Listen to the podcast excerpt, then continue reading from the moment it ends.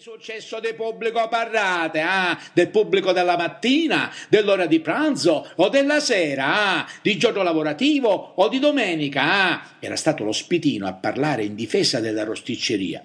Voglio vedere se all'ora di pranzo a gente domanda un cannolo oppure un bellissimo spitino o magari un'arancina. Minchia ragione hai, fecero le arancine al burro e quelle con carne per una volta d'accordo. La tipologia del cliente e conseguentemente la domanda cambia con la fascia oraria e con il giorno della settimana, sentenziò in perfetto italiano la trancia superstite di una grossa teglia di pizza. Si girarono tutti a guardarla stupiti. Eh, lo oggi le impiegate da società commerciale Cabicino, precisò la pizza timidamente.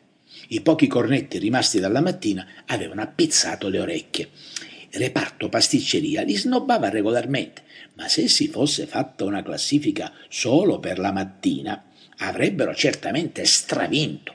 Bisognava parlarne subito alle decine di cornetti freschi alle mele, al pistacchio, al cioccolato, alla ricotta, alla crema gialla, al miele, alla marmellata, che fra qualche ora avrebbero invaso la zona bar.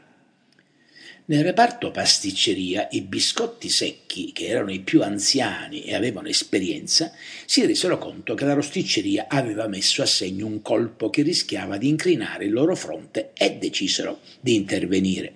Non a caso a parlare fu un quaresimale pieno di mandorle. I quaresimali erano stimati da tutti, perché mezza Italia provava inutilmente a imitarli sfornando cantuccini, tozzetti e via copiando. Sentite, perché invece di litigare non ci raccontiamo le cose della gente di oggi?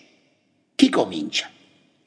Non si poteva rinunciare a raccontarsi le cose della gente. Era l'unico vero divertimento della loro breve esistenza, ma anche una vecchissima tradizione. Tutti, pasticcini, torte, ravazzate, arancine, cornetti, avevano il dovere di raccontare le cose della gente ai nuovi arrivati, per non interrompere il filo di un racconto a puntate senza fine. Visto che non si decideva nessuno, la macchina del caffè decise di rompere il ghiaccio. La vedova Fecarotta si sta facendo l'amante.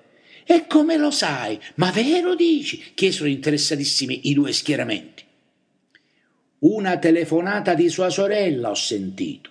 Il barista si era allontanato e pensava di essere sola. Dal reparto rosticceria arrivarono commenti pesanti. Ma cosa piglia, che è grossa come una botte? Ma come, dopo neanche sei mesi già ci abbrucia? Ma quale botte e quali sei mesi? La cosa cova da tempo. Lungamente premeditata fu, disse una castagna candita ripiena di panna. Da quant'è che la vedova Fegarotta non si vede qua dentro? Si guardarono tutti. In effetti, la vedova Fegarotta, una delle più assidue frequentatrici di tutti e due i reparti, non si vedeva da un pezzo. Noi castagne, dal nostro punto di osservazione vicino alla vetrina, l'abbiamo vista passare quasi ogni giorno. Ci mangiava con gli occhi, si vedeva che soffriva, ma non entrava. Il lutto l'ha messo solo la prima settimana. Poi, man mano che dimagriva, è passata ai grigi e ora gira colorata e scollacciata. Me lo immagino cosa avrà detto a tutti, commentò invidioso una minna di vergine che aveva una segreta e impossibile passione per i reggiseni di pizzo. Mischina di me come sto dimagrendo per il dolore, mischina di me devo cambiare continuamente i vestiti e magari di nascosto si comprava pure la biancheria intimose, quella tutti i merletti. Che schifo! La grandissima bottana! Vabbè, ma come giustificò i vestiti a colore?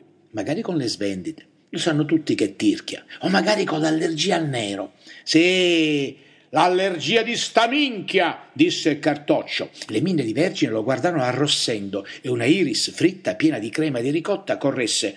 Ma quale allergia di sta minchia? A vedova Fegarotta con la minchia alla cura ci si vuole fare. Vrum! La saracinesca sul retro. Silenzio! Shh, zitti! Ma come? Già i lavoranti ci sono. Già le cinque sono. Ma quali cinque? Saranno i quattro e mezza. E chi ci fu? Ragazzi, c'è che oggi è San Giuseppe, eppure domenica. Si vende di più e vengono a lavorare prima. Mi raccomando.